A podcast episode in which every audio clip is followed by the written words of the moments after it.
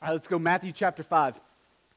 Matthew chapter five. If you don't have a Bible, we'll have the text up on the screens behind me in just a little bit. We also have some physical Bibles scattered around the room, little racks beneath the seats. If you don't own a Bible of your very own, we would invite you to take that one home. The reason for that, it's really, really simple. We believe that God uses His Word to reveal Himself to His people, to show us how to live, and to show us the way of salvation. And so if you don't have a Bible of your own, you're at a disadvantage in learning those things. And so we can fix that today by sending you home with a very, very cheap paperback Bible. It's great. Uh, if you want a real one, we have a Lost and Found. All right, but here's the deal. Um, we have got all kinds of things going on this morning, and I'm going to talk fast because, well, we're running late. So here's the deal. We kicked off a brand new series last week called The Already But Not Yet Kingdom. There's our artwork. Isn't it great? Ooh, ah, ooh la la.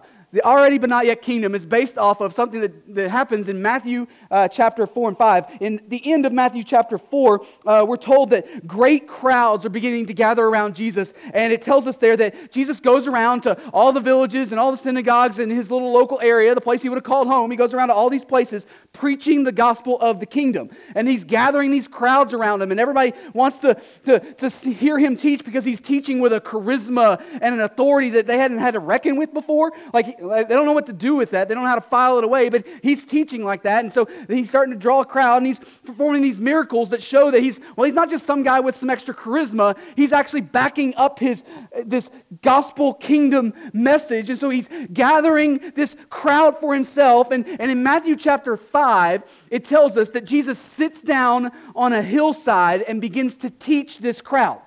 And so Matthew five, six, and seven, uh, this little series that we're working through up till Easter, is what we commonly refer to as the Sermon on the Mount, because it's a sermon that happens on the side of a, you get it, right? We Christians, we're really creative when it comes to naming stuff. All right, but here's the deal. Uh, Jesus teaches this crowd that's wanting to follow him everywhere he goes, and they want to hear him put the Pharisees in their place, and he wants to hear him speak with authority on God's law, and they want to see a miracle or two. Everybody's trying to get a little piece of Jesus. And so Matthew five, six, and seven, the Sermon on the Mount, is the largest chunk of single piece of teaching that we get from Jesus throughout the Gospels. There's other large chunks, but this is the biggest. And so that leads some commentators to call this the King's Manifesto. We talked about that last week. The King's Manifesto, this, this idea that if you want to get into the mind of Jesus, one of the first places you need to look is the Sermon on the Mount. Matthew five, six, and seven. And so if you were to boil down the whole sermon into one single phrase, I think it would be this. In Christ's already but not yet kingdom. The kingdom that's here but also yet coming still. What a man is will be the chief influence in what a man does. If you were to boil down the sermon to just one thought, now it's hard to do, but if you were to boil it down into one singular thought, what a man is is the chief influence in what a man does. And so last week we started off by looking at the Beatitudes, right? Eight little blessed are you statements that on the surface seem upside down from the way the world actually works, right? Like, who gets excited about mourning? And who thinks that it's blessed to be poor in spirit? Well, Jesus does. And so what we said last week, that either A, Jesus doesn't know what he's talking about, or B, Jesus is the only one who knows what he's talking about. And so he kicks this all off by saying, blessed are those who are poor in spirit. And what we said last week, in other words, is how fortunate you are to be humbled by God. Because those who have seen God correctly can now see themselves correctly, and they can see their sin correctly, and they can be mournful over their sin, and they can be shaped by God and who He's calling them to be, and they can be used by God for His good purposes. Each of the Beatitudes flow into themselves, build off of each other. Forget about what the world says is most valuable in this world. They don't know. The king of this domain says otherwise. Because the king of the already yet, already but not yet kingdom knows better than they do. And he says that he's giving his kingdom to those who have been humbled by him. Humbled by him. The kingdom of God is for even you, is what we discovered last week. Forget about what the world says ought to gain you something here. The king of this kingdom says he's got specific plans for his kingdom, and he ain't giving it to the heavy-handed, and he's not giving it to those who have advanced themselves in this way and that way. No, no, no. He's giving it to those who have been humbled before him. And when we put this upside-down kingdom reality on display to a world that's never seen it before, two things are going to be happening. It'll be both attractive and it will be attacked. It'll be attractive and it will be attacked. It'll be both misunderstood and it will be reviled, and it will be a salty taste in a tasteless world. It'll be a light to those who have lived their entire lives in the dark. So y'all ready to jump into the next part? Because the kingdom rolls on. Matthew chapter five, look at verse seventeen with me. Jesus says this, "Do not think that I have come to abolish the law or the prophets. I have not come to abolish them, but to fulfill them. For truly I say to you, until heaven and earth pass away, not an iota, not a dot will pass from the law until all is accomplished. Therefore, whoever relaxes one of the least of these commandments and teaches others to do the same will be called least in the kingdom of heaven. But whoever does them and teaches them will be called great in the kingdom of heaven. For I tell you, unless your righteousness exceeds that of the scribes and the Pharisees, you will never enter the kingdom of heaven." All right, so already we get a little bit of a tone change here, right? Like, like coming out of the Beatitudes, Jesus kind of has this tone of everybody's invited, come along. But here, he kind of changes tones, and this sounds a lot more like a threat, right? What does he say in verse seventeen? "Do not think, don't you dare think, that I have come to abolish the law or the prophets." So, What, what's that about? Well, there's some debate, actually. Sometimes when the New Testament refers to the law, it's talking about specifically about the Ten Commandments. Sometimes when the New Testament refers to the law, it's talking about the Ten Commandments plus all the Levitical laws surrounding them, the ceremonial laws, the moral laws, the civil law, uh, all of this stuff that gets folded into the life and the history and the, the daily life of Israel. So it's talking about that. Sometimes when the New Testament talks about the law, it's talking about all of the Pentateuch, the first five books of the Bible, the whole story of God saving his people and calling them to himself and creating a, a people for himself. But there's a little descriptor, a little identifier here that we also get that helps brings clarity. What did it say? The law and the what? The prophets.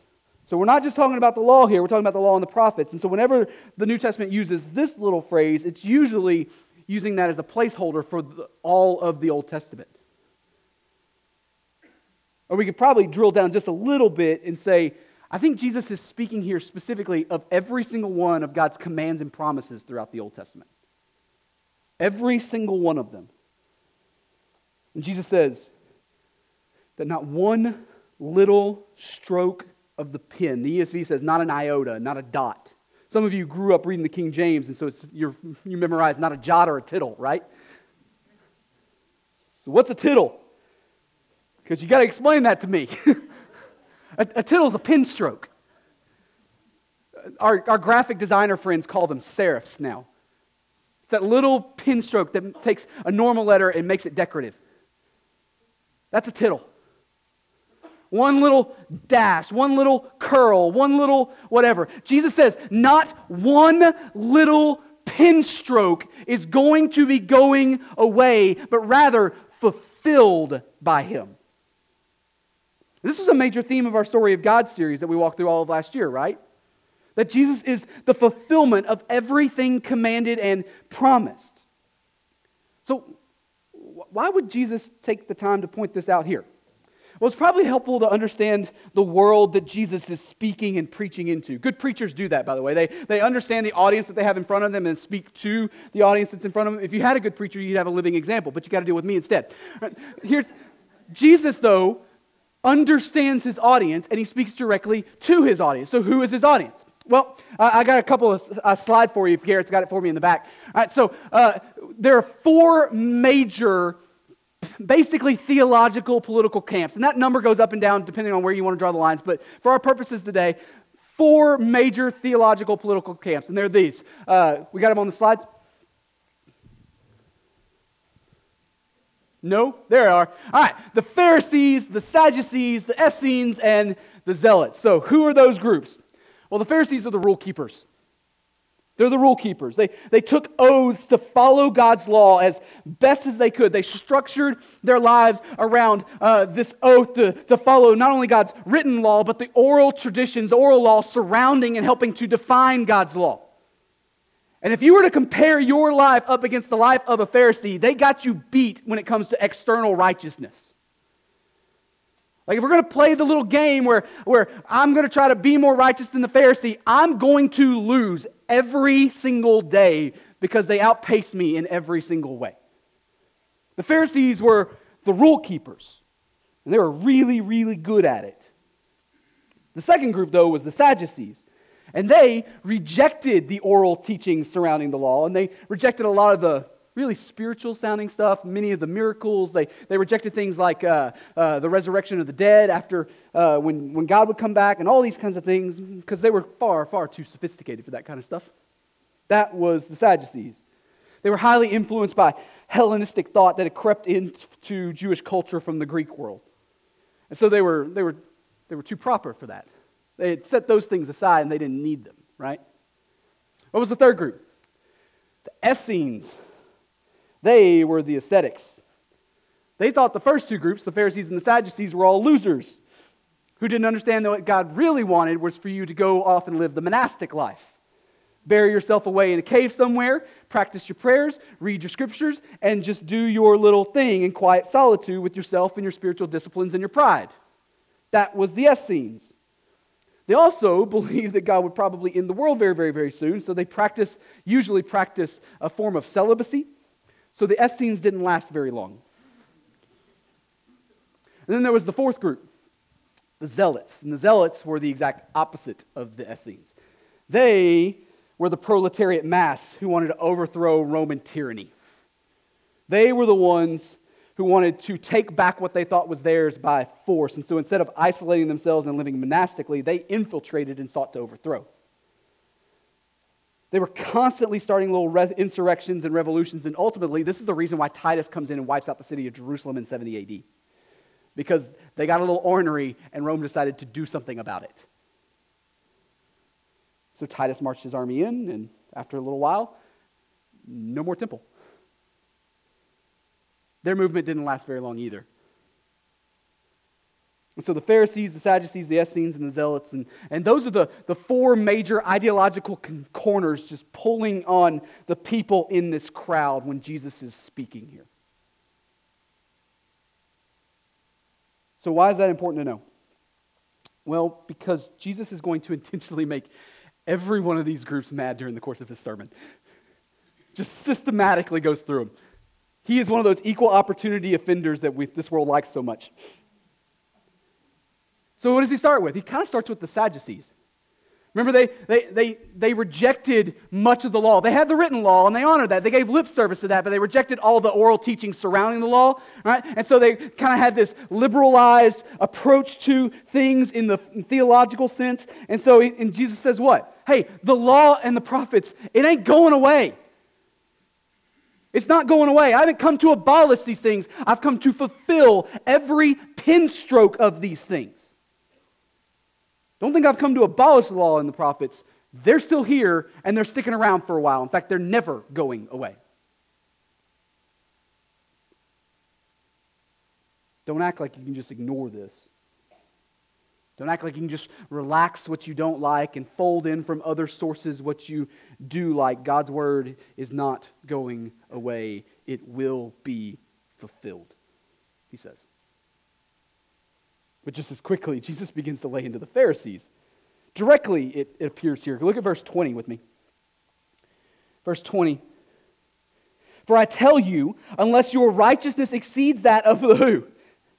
The scribes and the Pharisees, you will never enter the kingdom of heaven. And so if the Pharisees are the rule keepers, if they're more righteous than everybody else around them, and Jesus, the king of this coming kingdom, says that they're not righteous enough, that, that even the Pharisees don't have what it takes, then, well, who exactly does get into Christ's kingdom? Like if the Pharisees are going to beat me in the law-keeping contest, What hope do I have? At all. If they don't have enough righteousness in the tank, well then I, I'm guaranteed that I don't.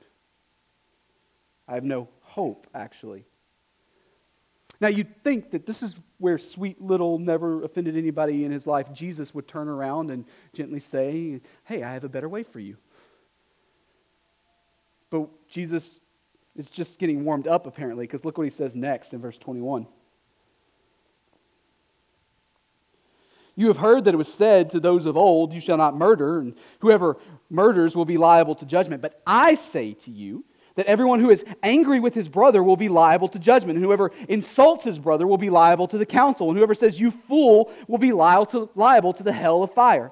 And so if you are offering your, uh, your gift on the altar and there remember that your brother has something against you, leave your gift there before the altar and go. First, be reconciled to your brother, and then come and offer your gift. Come to terms quickly with your accuser while you are going with him to court, lest he, um, lest your accuser hand you over to the judge, and the judge to the guard, and you be put in prison. Truly, I say to you, you will never get out until you have paid the last penny. You have heard that it was said, but I say. That is a bold statement. Are you allowed to say that? Am I allowed to say that? Jesus, though, is allowed to say that. You have heard that it was said, but I say, Jesus is teaching with an authority here that they have never come close to reckoning with before. One of Matthew's larger purposes in his gospel account is to kind of frame Jesus as the fulfillment of the Jewish Messiah, to show that Jesus was not just the Messiah, but the foretold, promised, expected Jewish Messiah. And so over and over in Matthew's gospel account, you're going to hear him say, and it, it would fulfill what was written, and this, it was said, and all these kinds of things. And so Matthew is showing over and over again that Jesus is not simply some new man on the scene, but exactly who the Jews were expecting to be coming down the pipe. And we see Jesus begin to assert some of his authority here, because Moses, the, the great lawgiver of God's people, well, he only ever repeated God's word. He was a messenger passing along a message. Jesus, though, Hebrews three three tells us in verbatim that Jesus is the greater Moses. Moses repeated God's word, but Jesus is God's word. You have heard that it was said, but I say to you. So is Jesus adding to the law here? No. But he is showing us the sinful fountain that all of our sinful actions flow out of. What a man is will be the chief influence in what a man does, remember? Proverbs sixteen two says, all the ways of man are pure in his own eyes, but the Lord weighs the spirit, or weighs the motives. Jeremiah seventeen nine and ten, the heart is deceitful above all things and desperately sick. Who can understand it? I, the Lord, search the heart and test the mind to give every man according to his ways, according to the fruit of his deeds. Revelation two twenty-three b, all the churches will know that I am he who searches mind and heart, and I will give to each of you according to your works. Jesus says, hey, you think that because you've managed to never lay your hands on someone in anger, because you've never actually killed someone or physically harmed someone, you think that I'm pleased with you or impressed by that? I know what's actually in your heart. You think that because you've, you think I owe you something because you've kept yourself from some terrible action? I know what's really there. I know that same kernel of sin in you that would cause you to be angry with your brother or insult your brother, or even something as seemingly small to us as calling them a fool. I know that that's the same sin in you that would lead you all the way to actually physically harming them. I know what's really in you. Should I be impressed that you white-knuckled your way to a slightly less terrible result? Am I supposed to be impressed that you steered the ship into a less dangerous-looking rock?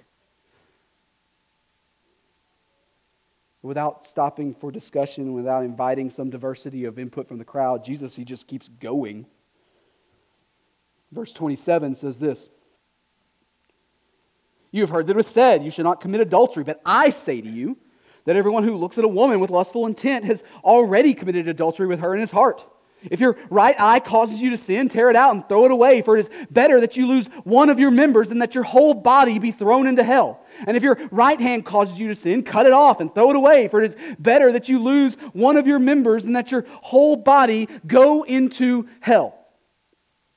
Jesus says, I know what's in your heart. You think I'm impressed that you white-knuckled your way into not acting on your lust? That extended gaze, that, that moment of what if? Says you've already committed adultery with her in your heart. It says that if you truly knew how terrible the punishment for sin was, if you truly comprehended how terrible hell and the wrath of God on sin actually is, no, you'd go to extreme effort to prevent it. In other words, you see your sin fondly because you are tragically blind to what it actually leads to, the wrath of God. But again, Jesus just keeps going here. Look at the next part, verse thirty-one. It was also said, whoever divorces his wife, let him give her a certificate of divorce. But I say to you that everyone who divorces his wife, except on the ground of sexual immorality, makes her commit adultery. And whoever marries a divorced woman commits adultery. So this is the shortest paragraph that we're going to look at this morning, but it is absolutely going to be the most frustrating for us today. Because this is the air we breathe in our culture, right? But didn't Jesus just make an allowance under the case of adultery? Yep. Doesn't Paul come in later and make an allowance for desertion? Yeah, it seems like he does. It doesn't look like either of them explicitly rule out remarriage in those cases. Yeah, I think you're right. But Jesus knows your heart. He knows what's really inside of us, and despite whatever you might tell our, yourself or ourselves, justify to ourselves, the judge of all the earth weighs our motives. He weighs our motives. And this is why I say all the time that divorce cannot happen without at least one terribly sinful party. But we can be honest here, it's usually both. Just, it's usually both. Because this is the air we breathe, because we have, a, as a culture, have elevated autonomy and elevated our pursuit of happiness despite what it may cost other people, we'll slough off the lust thing and we'll slough off the anger thing, but this one's going to earn me an angry email this week.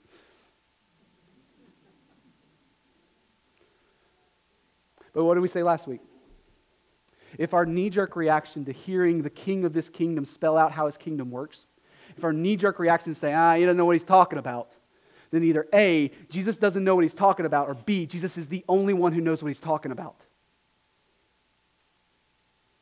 So you may be thinking to yourself, well, Jesus doesn't understand my specific situation.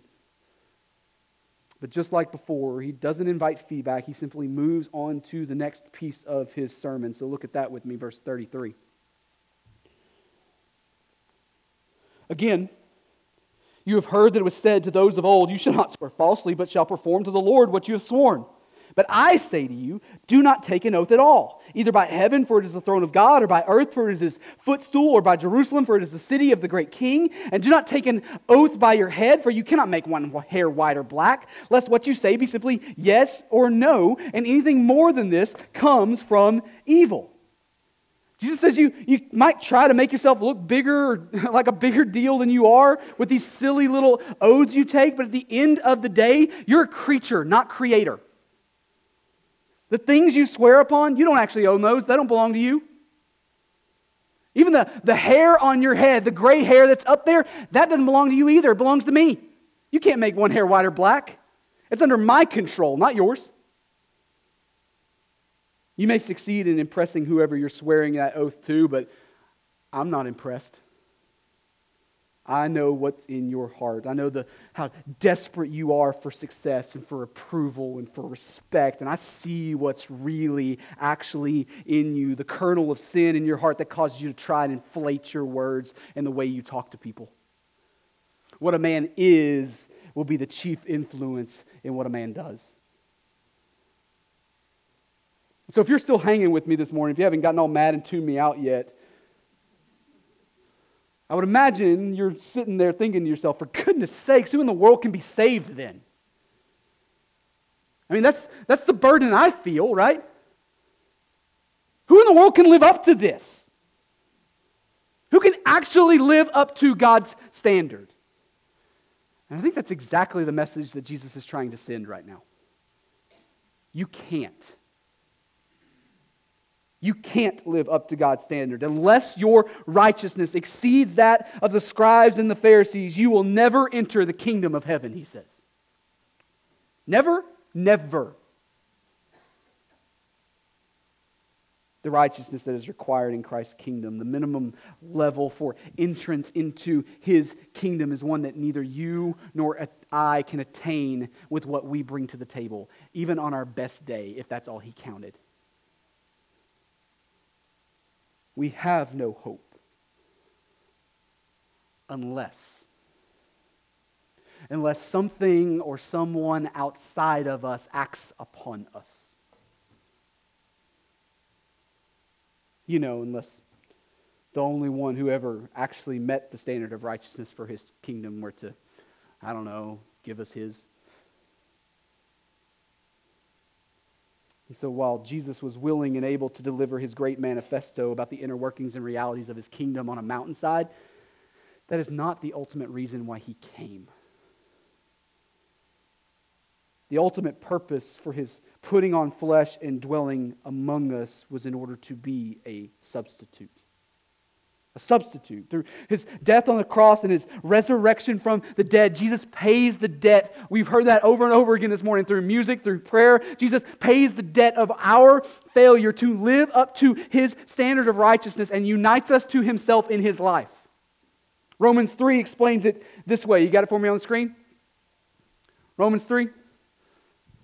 But now the righteousness of God has been manifested apart from the law, although the law and the prophets yeah, bear witness to it. The righteousness of God through faith in Jesus Christ for all who believe. For there is no distinction, for all have sinned and fall short of the glory of God and are justified by his grace as a gift through the redemption that is in Christ Jesus, whom God put forward as a propitiation. Propitiation is a big word that we don't always use in our culture. Think of it like a payment. It's much bigger than that. It's a payment of sacrifice where sacrifice and mercy meet. It's awesome. Put forward as a propitiation by his blood to be received by faith. Keep going. This was to show God's righteousness because in his divine forbearance he had passed over former sins. It was to show his righteousness at the present time so that he might be just and the justifier of the one who has faith in Jesus.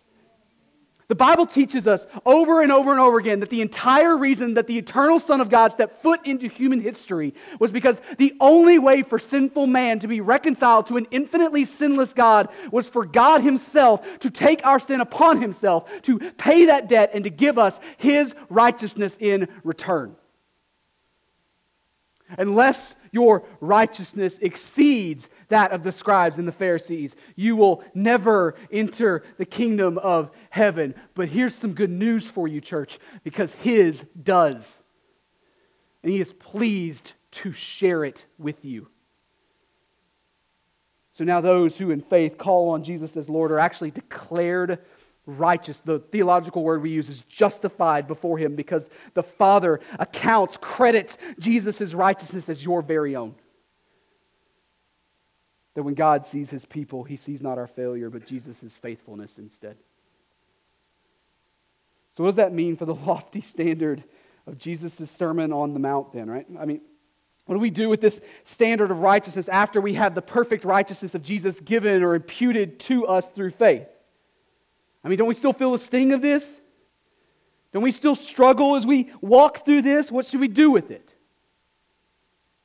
What are justified sinners who fail daily in anger and daily in lust and daily in broken covenants and daily in inflated speech to do with the Sermon on the Mount?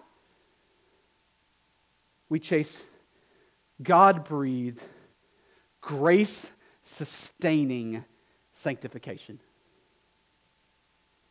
God's commands are eternally consistent with his character. Our King looks like this, so we want to look like this too. We want to look like this too. And we'll never get all the way there this side of heaven. In fact, you may wrestle with this for the rest of your days. But last week in the Beatitudes, Jesus told us that those who hunger and thirst after righteousness will be satisfied. So go feasting for it. Jesus seems to think that what a man is will be the chief influence in what a man does. So lean into who He's declared you to be and then get busy chasing where He takes it from there.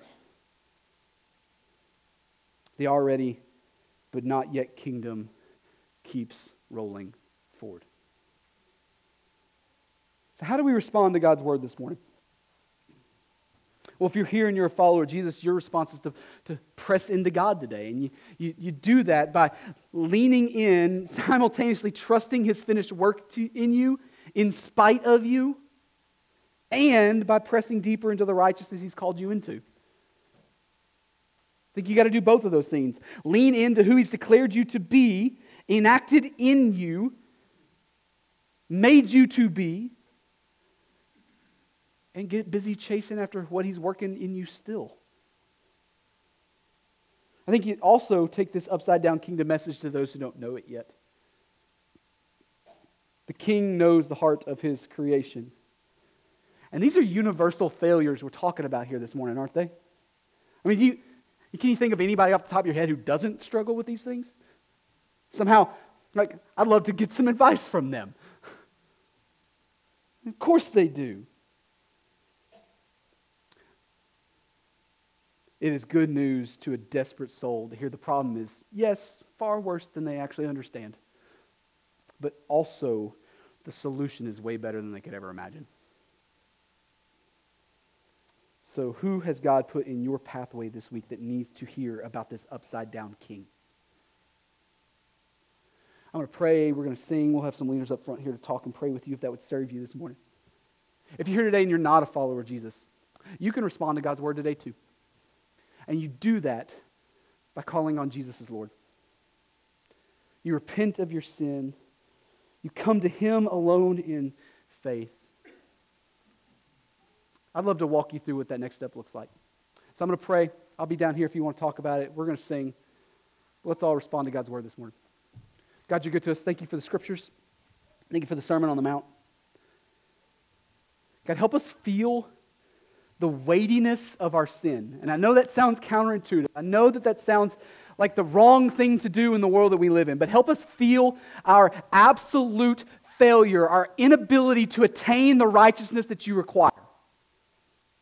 Help us see our position before you this morning as those who have nothing to offer you that you want or need. It has nothing to offer you that you would be impressed with because you know the real us. Despite how we, how we might pretty it up on the outside, you know what's going down deep inside of me. Oh, but it's when we see you and ourselves correctly that you give us comfort by calling us to yourself. And that is what I really want.